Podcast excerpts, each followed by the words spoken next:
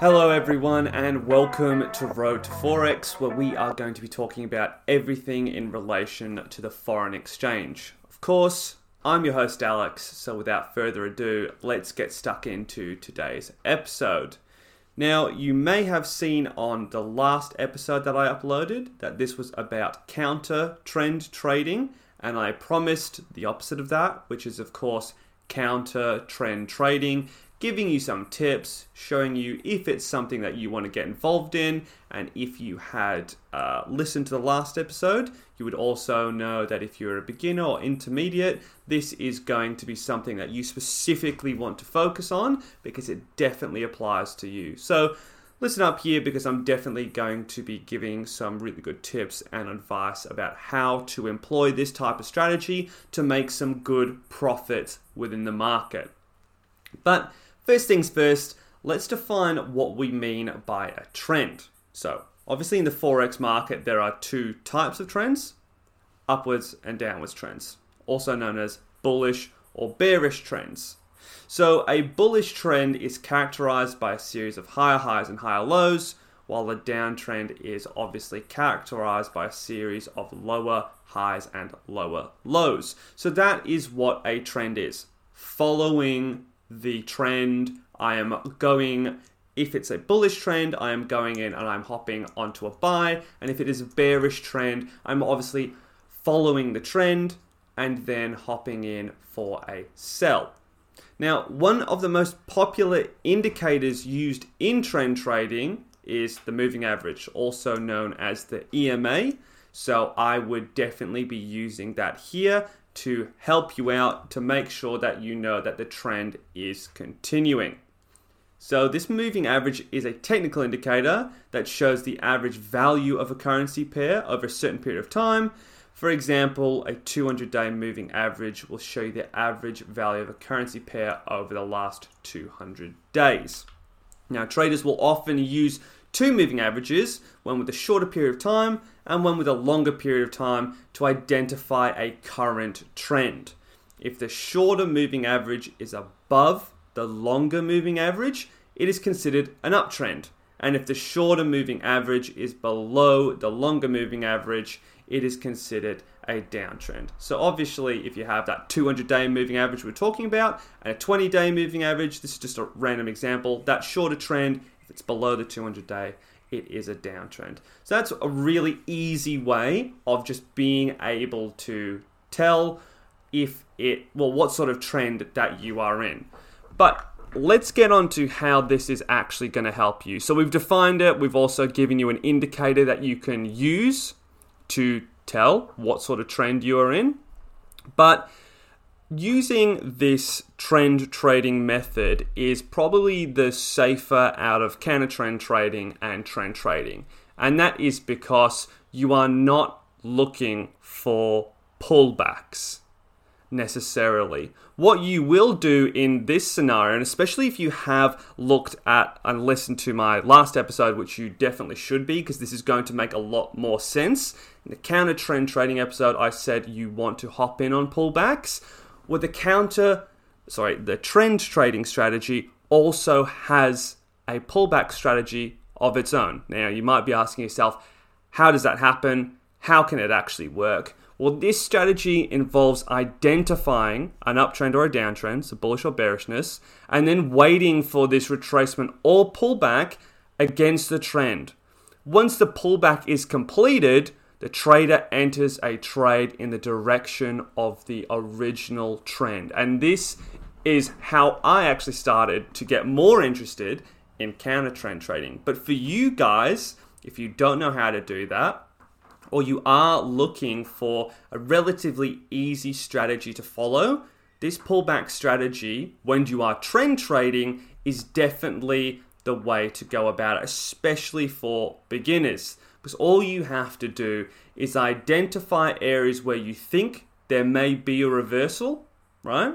Where you think, hey, it's going to make a new higher high. I know it's going to go past this. Inevitably, after the higher high, it has to make a low. So you just wait for the low. For it to come on the pullback, you identify an area where you want to hop back in, whether it's an imbalance, whether it's an institutional candlestick, whether it's a Fibonacci level. You wait, you hop in there, and then you go straight back for a buy. Now, that is a lot easier and a lot safer because you are in a buyer's market for that example. If you are in an uptrend, and then you are hopping in and you are looking for buys, you are hopping in with the strength of the market rather than being a counter trend trader and hopping in as a seller at that point when the buyers are far more in control and it is a buyer dominated market. Of course, pullbacks will always occur, but if you're waiting for that pullback to stop or finish, you are still going to be hopping into that buyer dominated market where the bias is towards buys. It is towards bullishness. So it's a lot safer there because pullbacks, they can be quite short, they can be quite long, but usually when you're hopping into a trade, it can go for a longer period of time. Now, that is just a generalization, but that is just something there that I have seen in my course of my experience within the market. Now, I should go over another popular trend trading strategy, which I have also talked about previously, and you should definitely listen to this episode. It is the breakout strategy, and I specifically have an episode called the breakout strategy. Now, this strategy involves identifying key levels of support and resistance and then watching for a breakout above or below these levels. Once this breakout occurs, the trader enters a trade in the direction of the breakout, which is usually going to be, you guessed it, in the way of the trend. So please, if you actually want to know how to trade this, I've actually given you a full strategy here on this podcast episode. So you're able to go back, listen to it, and then you should be able to enter it into the market. Now, it is important to note that trends can change. So it is essential to use proper risk management techniques.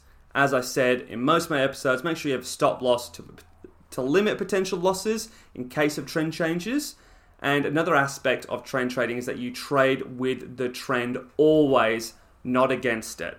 Do not be, I guess, manipulated or think that, hey, I can start hopping into counter trend trades because you do not know how to do that. You do not know the volatility, you do not know when a pullback is going to basically begin or maybe stop.